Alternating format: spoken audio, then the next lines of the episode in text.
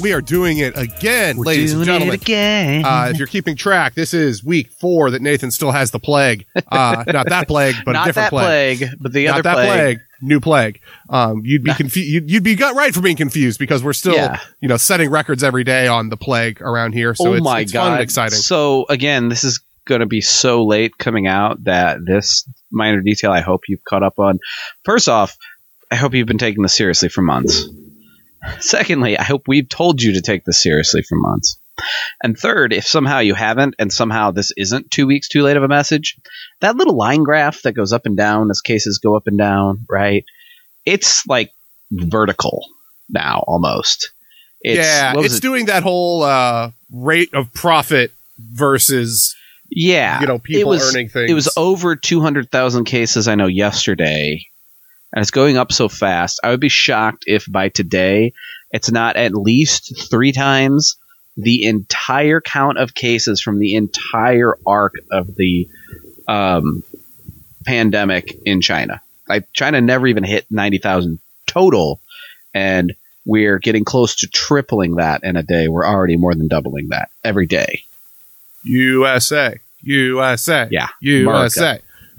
All right, but that being said, you didn't come here for pandemic news. Mm. You came here to hear two guys bitch about Claire McCaskill, and welcome back to Claire's Corner, where two guys bitch about Claire McCaskill.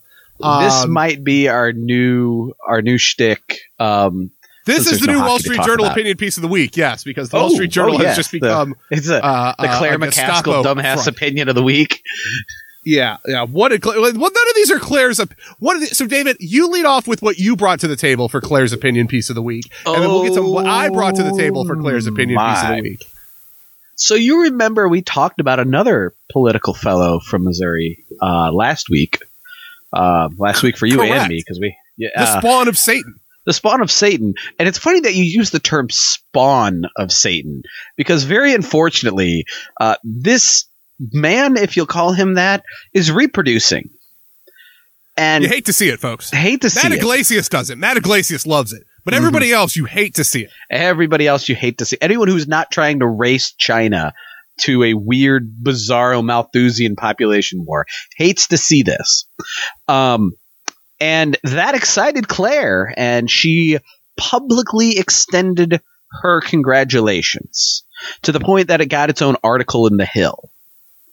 So, yeah, very excited. Totally not Republican Claire McCaskill uh, for you being excited about the good news for for uh, your favorite good good boy Josh Hawley. Just proof again that this is not anything other than pageantry to them. At the end of the day, they'll all get Yeah, together and shake George- hands and kiss babies and George Carlin said it best. It's a big club, and you're not in it.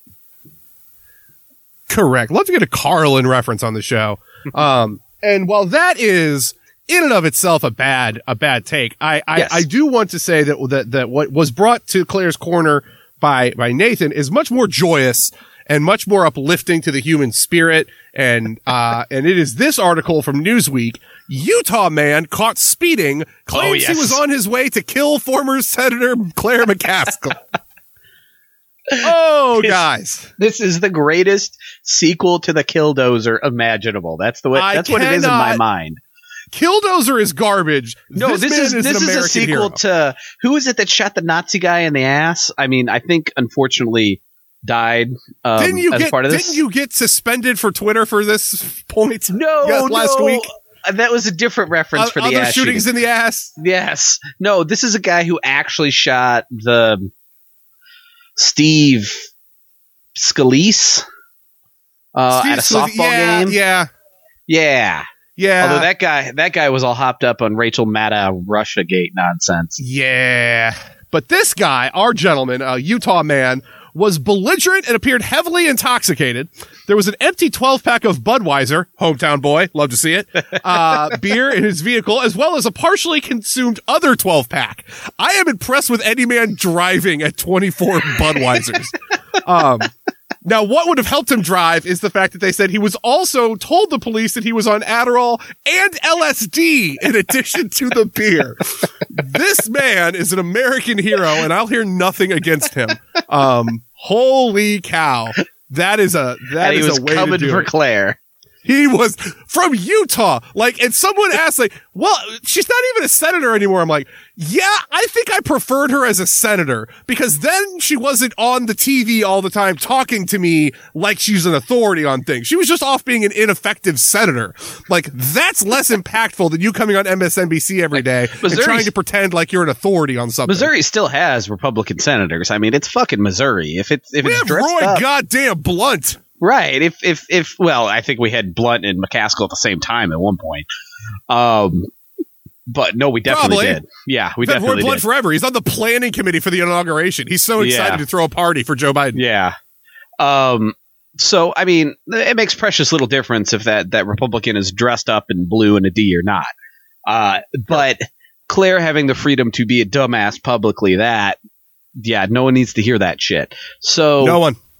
So yeah, I mean, cool. So Utah man, we salute. We, welcome to Utah welcome to the man. first edition of Claire's Claire's Corner uh, Best Yes. Boy of the Week, and uh, you you win the award. Congratulations, good job.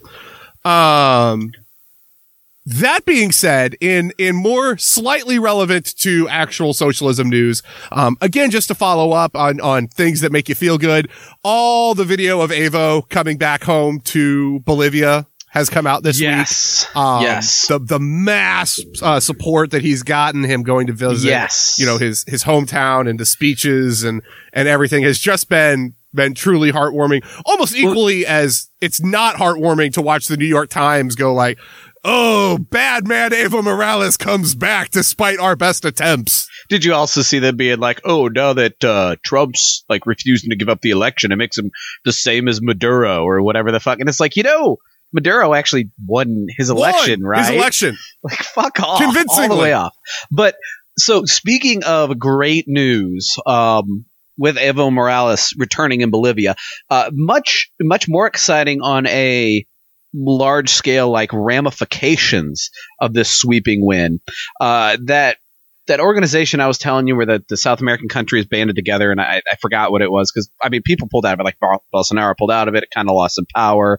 Um, after the you know Honduran and Ecuadorian U.S. backed coups, uh, but they they made a commitment to put it back together, and I couldn't remember what it was called last week. It's called UNASUR, um, which Oh, is like sense. United, yeah, United uh, Nations of American South. Like Sur is like Sur Americans, yeah, Yeah. like South, um, and um, so that's banding back together. And on top of that, they're committing to, and I forget what they call it. It's another acronym that ends like it's like acronym Sur.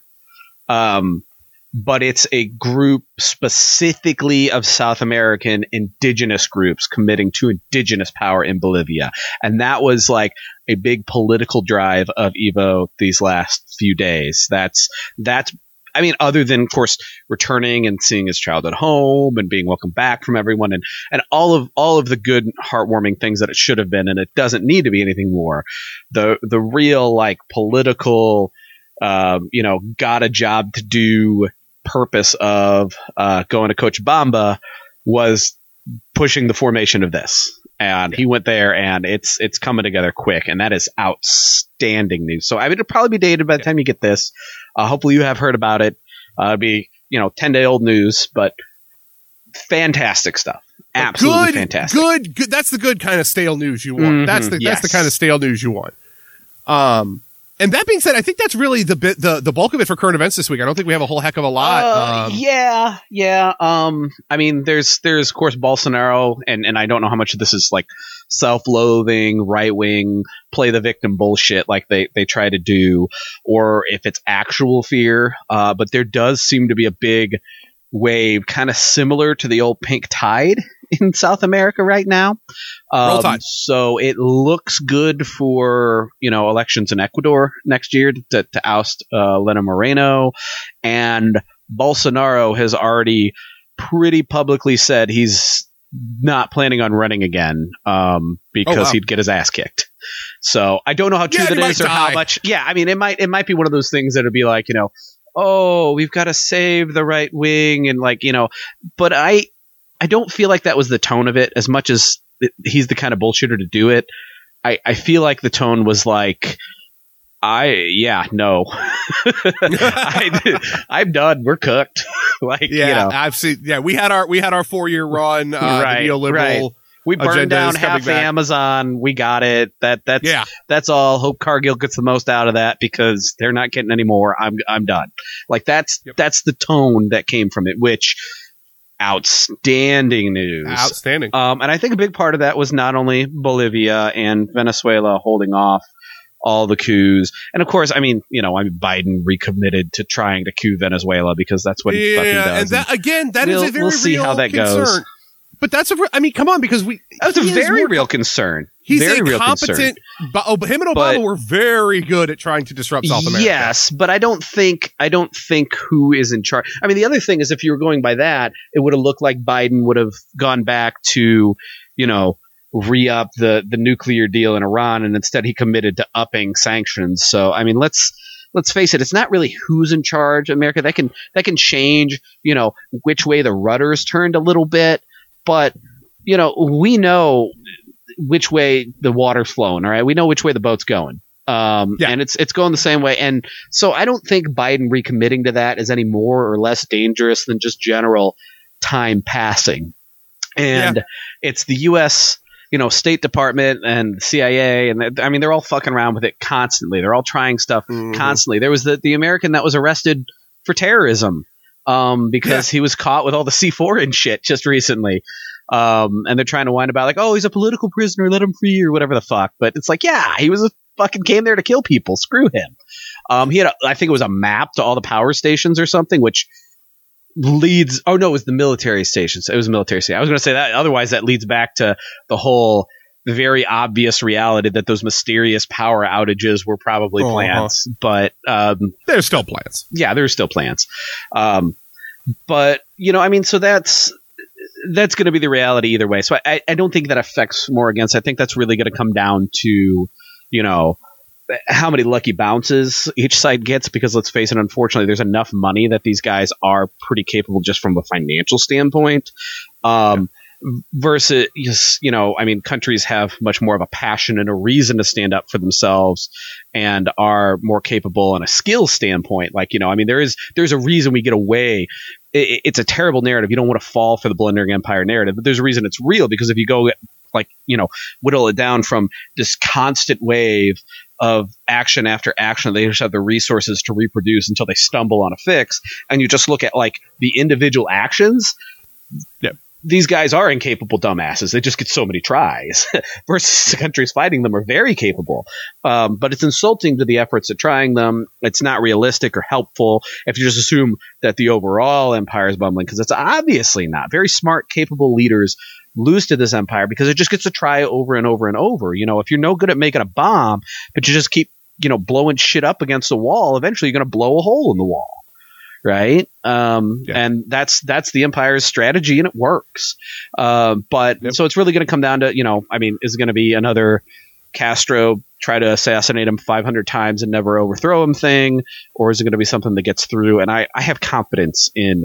Uh, the Bolivarian Revolution, so I'm I'm pretty you confident about that, especially with the pink tide, because again, you know, I mean, you have Venezuela holding up to that, you have Bolsonaro's comments, which I I don't think are self sympathizing. You have the new constitution and the constitutional movement in Chile. You have things looking bad for Moreno in Ecuador. Um, obviously, you know there was just the the pseudo election and things didn't go well in Honduras, but you've seen strong uprising from the people in Honduras, and you see the way Bolivia just turned back this coup uh, is reinvigorating UNASUR and this new um, similar organization of indigenous groups. So things are are looking up, way up in, in South America. Very pink tide style, um, but with much more pointed focus on the indigenous groups because a lot of this grows out of you know the Mas movement and the Bolivarian Revolution. The Bolivarian Revolution has, you know, it comes from people of color. The the Mas movement comes specifically from indigenous people in the most heavily indigenous populated country in the Western Hemisphere, and that makes a huge difference. Absolutely. You know what else makes a huge difference? Mm-hmm. The Reading transubstantiation of a poor white. how Andrew Johnson, unexpectedly raised to the presidency, was suddenly set between a democracy which included poor whites and black men and an autocracy that included big business and slave barons, and how torn between impossible allegiances, he ended in forcing a hesitant nation to choose between the increased political power of a restored southern oligarchy and votes for Negroes. Yeah. Mhm. I don't do segues. exciting. Like Nemesis of Greek tragedy, the central problem of America after the Civil War, as before, was the black man. Those four million souls whom the nation had used and degraded, and on whom the South had built an oligarchy similar to the colonial imperialism of today, erected on cheap labor, cheap colored labor, sorry, and raising raw material for manufacture.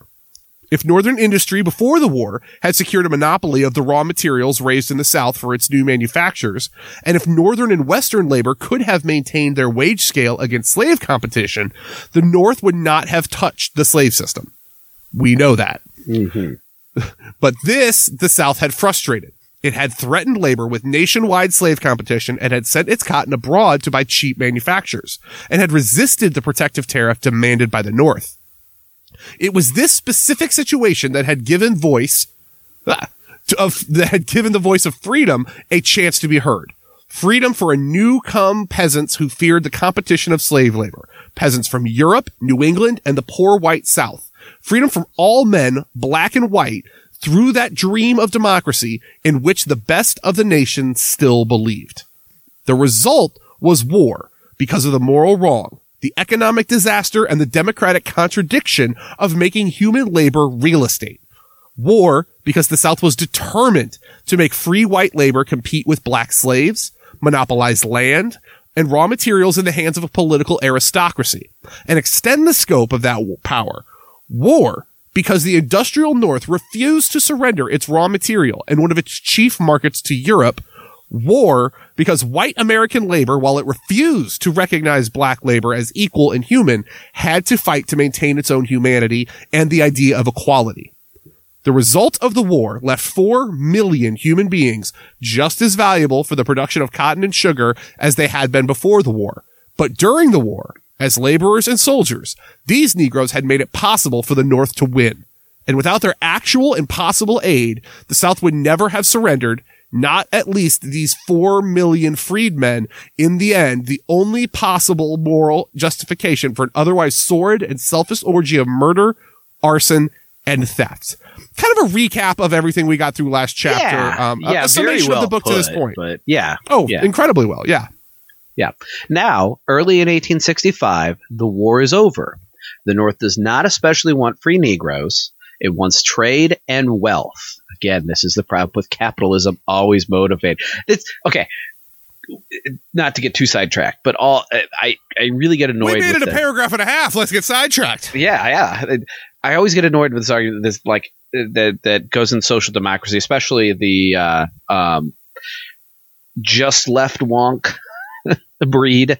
Um, that uh, you know the kind that like writes for the nation and, and shit like that. That's that's like oh, there's everybody wins solutions. This makes sense for everybody. We it would be smart Yeah. to do it. And there's a little bit of a vein in this, and like if, if Democrats did this way, you know, they would win the elections and stuff everybody wins. It, it it doesn't get to the heart of motivation, and the problem is is this is the motivation. The North wanted trade and wealth. It did not give a crap about black people, and look what happened. You know, if you're going to try to say convince the Democratic Party because it wants to win elections. Uh, no, it, it wants lobbying money. It wants power. It, like you know, I mean, winning elections is just a pathway to that. If you're not giving it that, it doesn't fucking care. No one in that party fucking cares. And that's why they stomp all over you. That's why they'll forever stomp all over you. And that's why no party that would replace him would do anything besides stomp all over you. Uh, and that's, again, why you have to destroy the entire system and rebuild it from the ground up. the South does not want a particular interpretation of the Constitution. We've talked about the Constitution, Hmm. originalists, or what are they called? Literalists or something like that? Or uh, Originalist and literalist. Yeah, same yeah. thing. yeah. Um, obviously, not so loose translation, clarified really well, concisely here by, by Du Bois. It wants cheap Negro labor and the political and social power based on it. Had there been no Negroes, there would have been no war. Had no Negroes survived the war, peace would have been difficult because of hatred, loss, and bitter grief. But its logical path would have been straight. The South would have returned to its place in Congress with less than its former representation because of the growing North and West. These areas of growing manufacture and agriculture, railroad building corporations would have held the political power of the South until the South united with the new insurgency of the West or their old Eastern democratic ideals. Industrialization might even have brought a third party representing labor and raised the proletariat to dominance.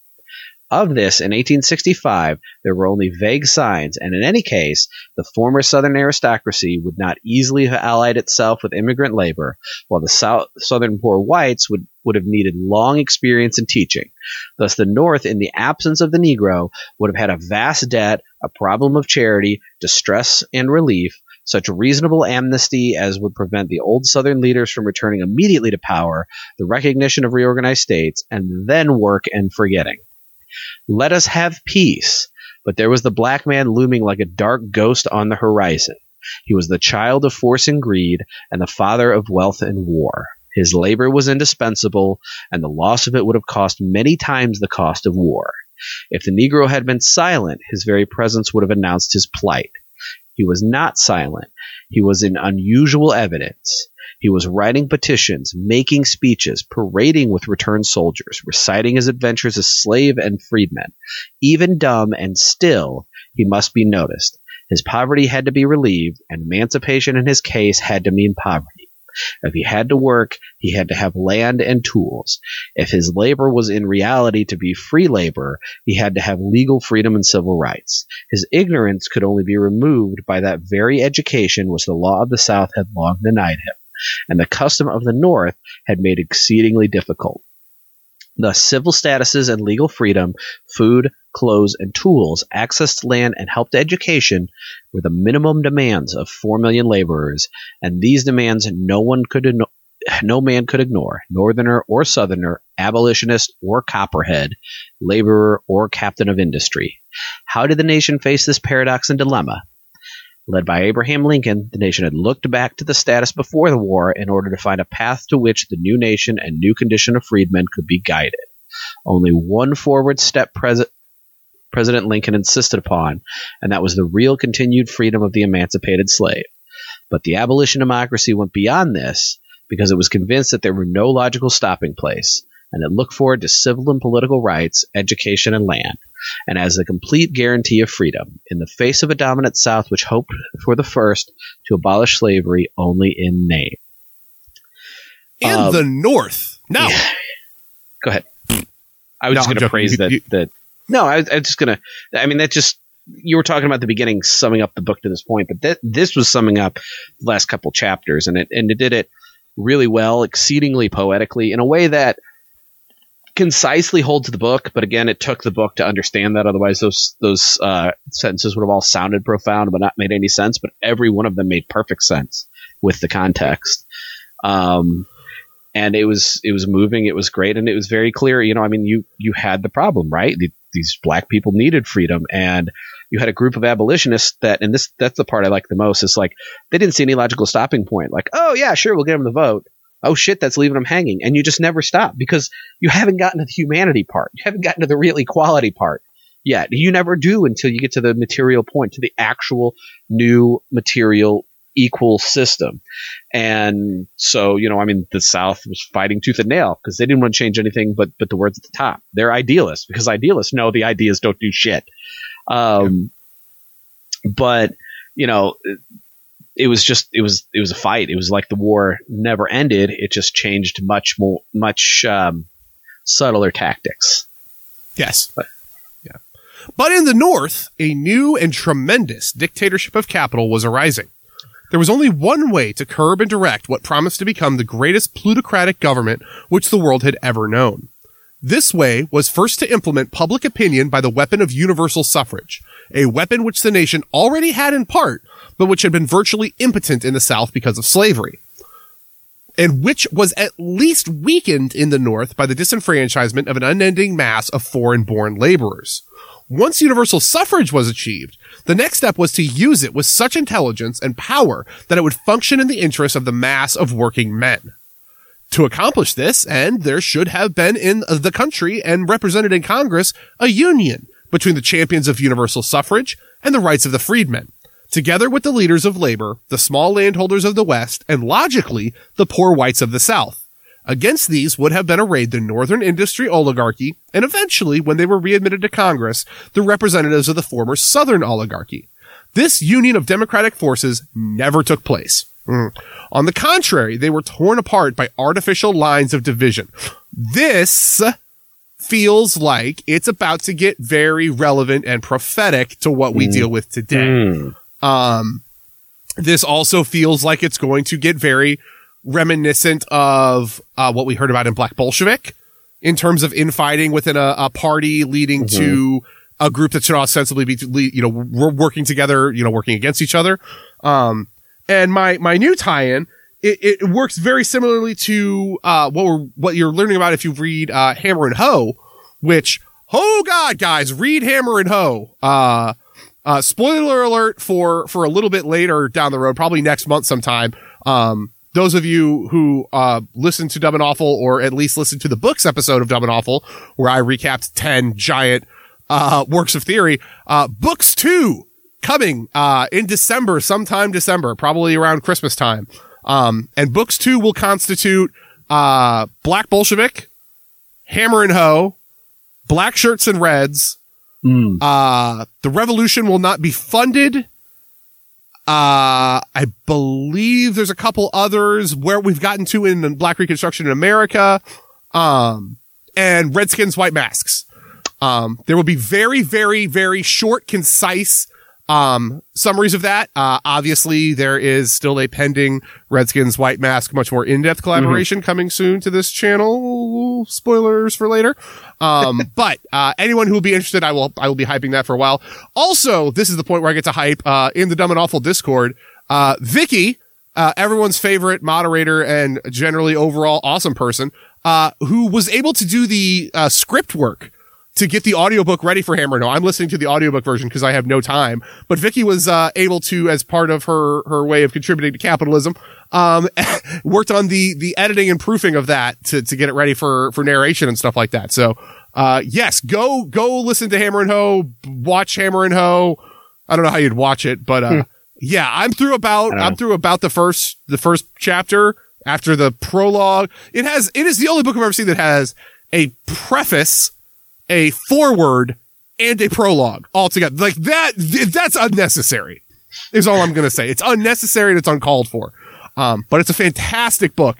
But again, all of these things, um, whenever you see a pattern a lot over and over and over and over and over, um, I think it's worth noting and I think it's worth trying to analyze why that happens. But it feels like we're about to have a group of people that should ostensibly all be on the same team, all on the same side, all working towards the same goal. And they're about to get split. And we know why it happened to Black Bolshevik. We saw where they sowed those seeds of discord. A lot of times it was along racial lines. Other times it was just around intellectual superiority and kind of trying to feel like you're in the in group. Um, but we're, we're, we're getting ready to get to, to the crux of it here. And I'm interested to see where this one goes. Yeah, it's Um, also it's also Yeah. big to note too that that doesn't mean don't take principal stances. Obviously, when we talk about these things splitting along racial lines, if they would have unified along the reactionary lines, along the wider um, side of of these things, eh, you also would have seen nothing. They have to be unified on the radical side. It's the splitting away, whether it's you know along racial lines or class lines or gender lines. Um, it's the splitting away in large enough numbers um, towards reaction, whether it's fully or partially. Um, Obviously, you know, some small number will always break away, and you have to you have to handle that as revolutionaries. That's that's a big part of things like democratic centralism, but it's Dem major. Yeah, uh, but it's major, major breaks towards reaction. Or, of course, if you went to reaction totality, that would be somewhere between the same and worse. Yep. So back to it. This union of democratic forces never took place. On the contrary, they were torn apart along artificial lines of division. The old anti-Negro labor, labor rivalry blah, blah, blah, blah, between white and black workers kept the labor elements after the war from ever really uniting in a demand to increase the labor power by Negro suffrage and Negro economic stability. Again, tie back times we saw this before. The concept of labor being the unifying factor we saw during the miner strikes, especially in the mm-hmm. South. You had uh, black miners go on strike. They were the majority. You had white people fighting, labor's fighting against it because of that built in, that racism holding them back from seeing, no, we're all laborers fighting for the same thing. They couldn't get past that and it would cause blocks. And then you would bring in other black, you know, you'd bring in black scab laborers to even further undermine the whole thing and create this division. And I feel like we're, we're seeing the roots of that even further back than, than when we saw it during the mine strikes. Mm-hmm. Um, the West was seduced from a vision of peasant proprietors, recruited from a laboring class into a vision of labor exploiting farmers and land speculation, which tended to transform the Western farmers into a petty bourgeois, fighting not to overcome, but to share spoils with the large land speculators, the monopolists of transportation, and the financiers. Now you have your small business tyrants coming in. The guys that think that because I have a small little part of this, I can be on this level. No, no, you're facilitating. You're helping them get what they want. You are a pawn in that game as much as anyone else. And if you were to recognize again where the power dynamics were, you'd recognize who you're closer to. That being said, fuck small business tyrants. But again, they're just easily played pawns in this system. Mm-hmm. Um, and we can see that happening right there. Yeah. Um, also, monopolists of transportation just always makes me think of, uh, I know I should think of Rockefeller and the rest of them, but I just think of Elon Musk now, and it just makes me mad. Um, it just makes me violently angry every time I hear it. So um, you can um, think of the tra- Virgin Records guy too. Oh fuck, fuck Sir Sir yeah. Roger Staubach or whatever his fucking name is. um, Richard Branson, whatever. That's go, it. Go back to Silver Dollar City, you bitch. Um, whenever. Wherever a liberal and democratic party started to differentiate itself from this group, the only alliance offered was the, the broken oligarchy of the South, with its determination to re-enslave Negro labor. The effective combination which ensued was both curious and contradictory. The masters of industry, the financiers, and the monopolists had, in self-defense, to join with abolition democracy, enforcing universal suffrage on the South, or submit to the reassertion of the old land slave feudalism, which increased political power. Such a situation demanded an economic guardianship of freedmen, and the first step to this meant at least the beginning of a dictatorship by labor. This, however, has to be but temporary union and was bound to break up before long. The break was begun by the extraordinary corruption, graft, and theft that became more and more evident in the country from 1868 on as a result of the wild idea that industry and progress for the people of the United States were compatible with the selfish sequestration of profit for private individuals and powerful corporations. You want to reread Ooh. that last sentence? I would love to reread that last sentence. The, br- yeah, the yeah. break was begun by the extraordinary corruption, graft, and theft that became more and more evident in the country from 1868 on as a result of the wild idea that industry and progress for the people of the United States were compatible with the selfish sequestration of profit for private individuals and powerful corporations. Mm-hmm. The job The American dream can be real and you can still be an exploitative disaster zone that corporations and powerful monopolies rule.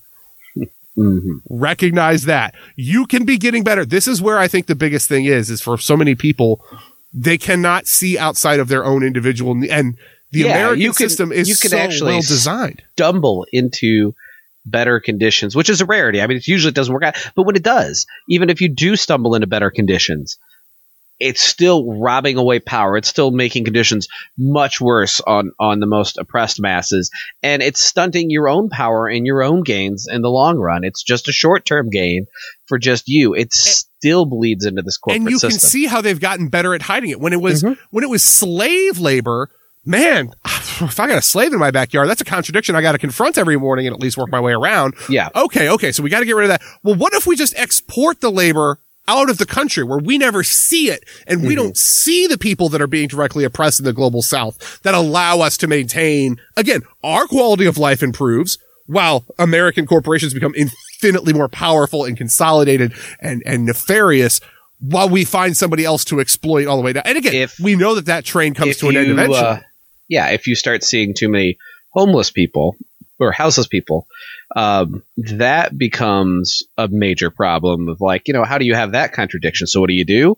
You scare them off, you hide them until they're victims of, of hit and runs on the highway because they've got nowhere else to go to run away from, from being, you know. Caught in some, some dragnet of, of policing.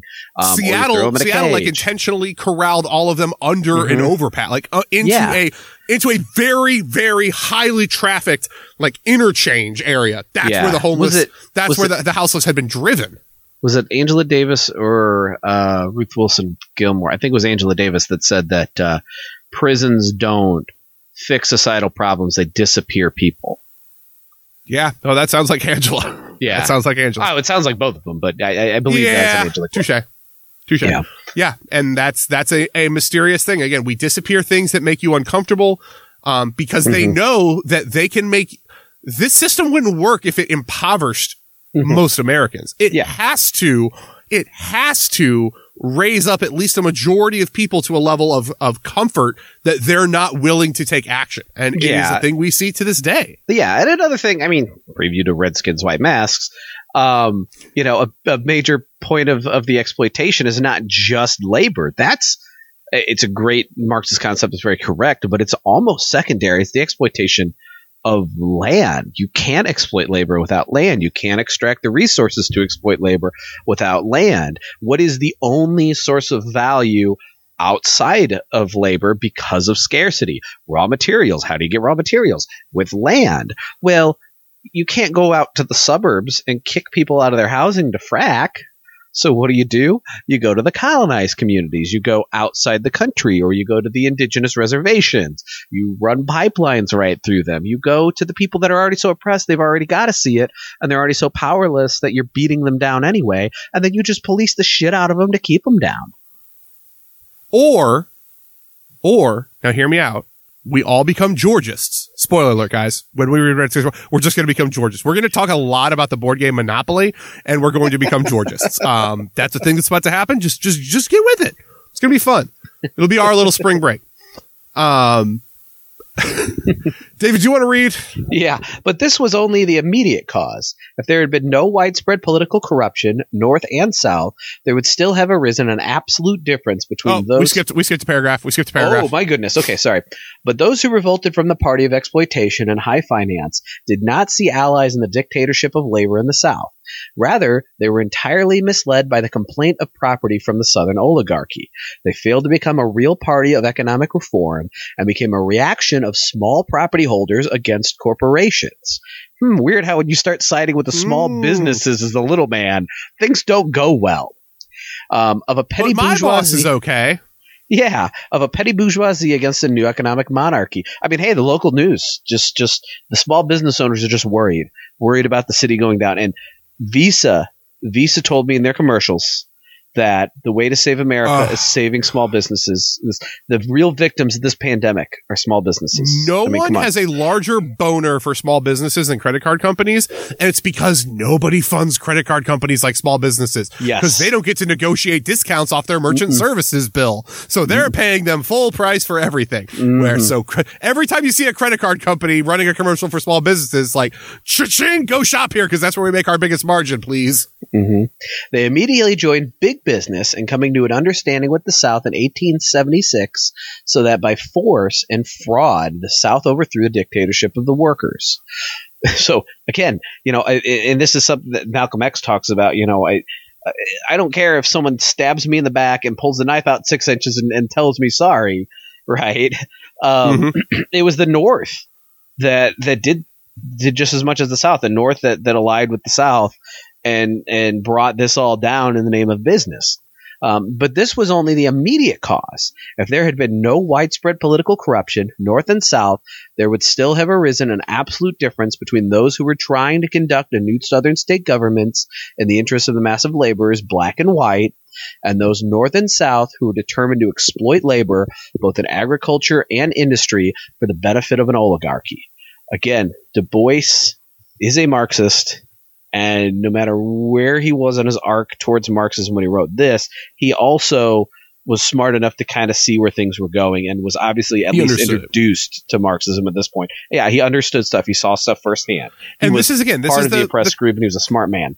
it's the concept of you don't need to be a quote unquote Marxist to inherently understand the concepts that lead to this. You don't have to be Mhm. cu- trained in this. You don't have to have read and sourced capital. You can understand this and you see it all the time, especially if you are an in, it, from an oppressed group or from a, a Mhm. group that has experienced the effects of capitalism head on. You can identify it. You can talk in the language without being a, you know, without having gone through and understood all this because you, Yeah. you understand it firsthand. we've said it a million times. You know, the point of theory is to give you, you know, other oppressed groups who are, are undergoing same or similar oppression, and you don't realize some of the facets, understand their plight, but more importantly, understand the why of your issues. You know, you know what your issues are. You know the immediate causes. You need to learn the deep down why and what to do about it. So, of course, Du Bois could see this stuff firsthand, and it didn't take much Marxism to go, oh, this is what happened because he's a smart guy and he saw it firsthand.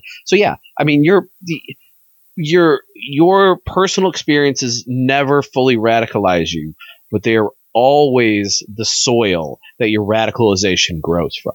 And theory is just watering and fertilizing and seeding that soil. And you're, in the same way that if you don't, if you're not experiencing it, theory can get you a little bit of way down the road. It'll get you, you can start to kind of conceptually understand it, but you'll never fully be able to integrate it unless you are out there trying, at the very least, trying to engage with those who do experience it or Yeah. help and uplift those who experience it so that you can hear their firsthand experience and internalize that and make it something that you Well, and unless you're on, lo- on more of an academic level. I'm not Yeah. saying, it- it- and unless you're unless you're a full-on class traitor too, you're also fighting against your own oppression. So it's always integrating into your life experience too. It's just a matter of how much life experience is there to integrate into, and if there's not, Oh. you better have empathy and listen to and experience firsthand those who are by organizing them.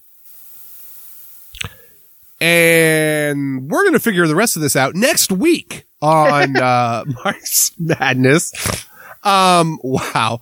Uh let's say let's say you disagreed with something we just did. uh, Very that. understandable. Very understandable. That Very was a of- understandable. we did this all again. We do this off the that that, Yeah. that was off the We- dome. that was just that was off the dome. That was 20 minutes long, and that was a Yeah. very it was a very p- careful place to be critical, where a lot of it was opinion. and that is that again the nature of this is we're just two com this is this should be like your reading group. This is two comrades in a room just Yeah, with with the trust that we can say this kind of stuff.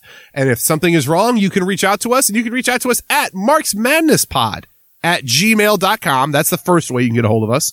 Um second way would be to get us on the hell site uh, uh, at marks madness pod at twitter dot or on Twitter, handle at Mark, Mark's Madness Uh, Pod. if you Nathan go on the hell side at Mark's Madness Pod, that's where we are. Um, if you want a more real time back and forth dialogue, you can do that on Discord. Discord link is in our bio on Twitter. I will need to update it because I think it's expired.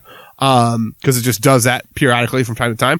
Um, but if you go to our Twitter bio, uh, there should be a Discord link. That is where you can hit us up in the Discord. Um, be cool in the Discord or you get kicked out of the Discord. We run Discord on a firm purge basis where, uh, you know, it is, it, it's a voluntary space to be in, but be cool in it. Okay. Just be cool. Um, that being said, this has been Mark's Madness Pod. You'll get your great disclaimer next week. You need a break every now and again. It's too powerful. It's too powerful of a disclaimer. You can't have it every week or you'll overdose. Um, that being said, this has been Mark's Madness Pod. My name is Nathan. My name's David. and we will talk to y'all next week. Uh, bye. Bye.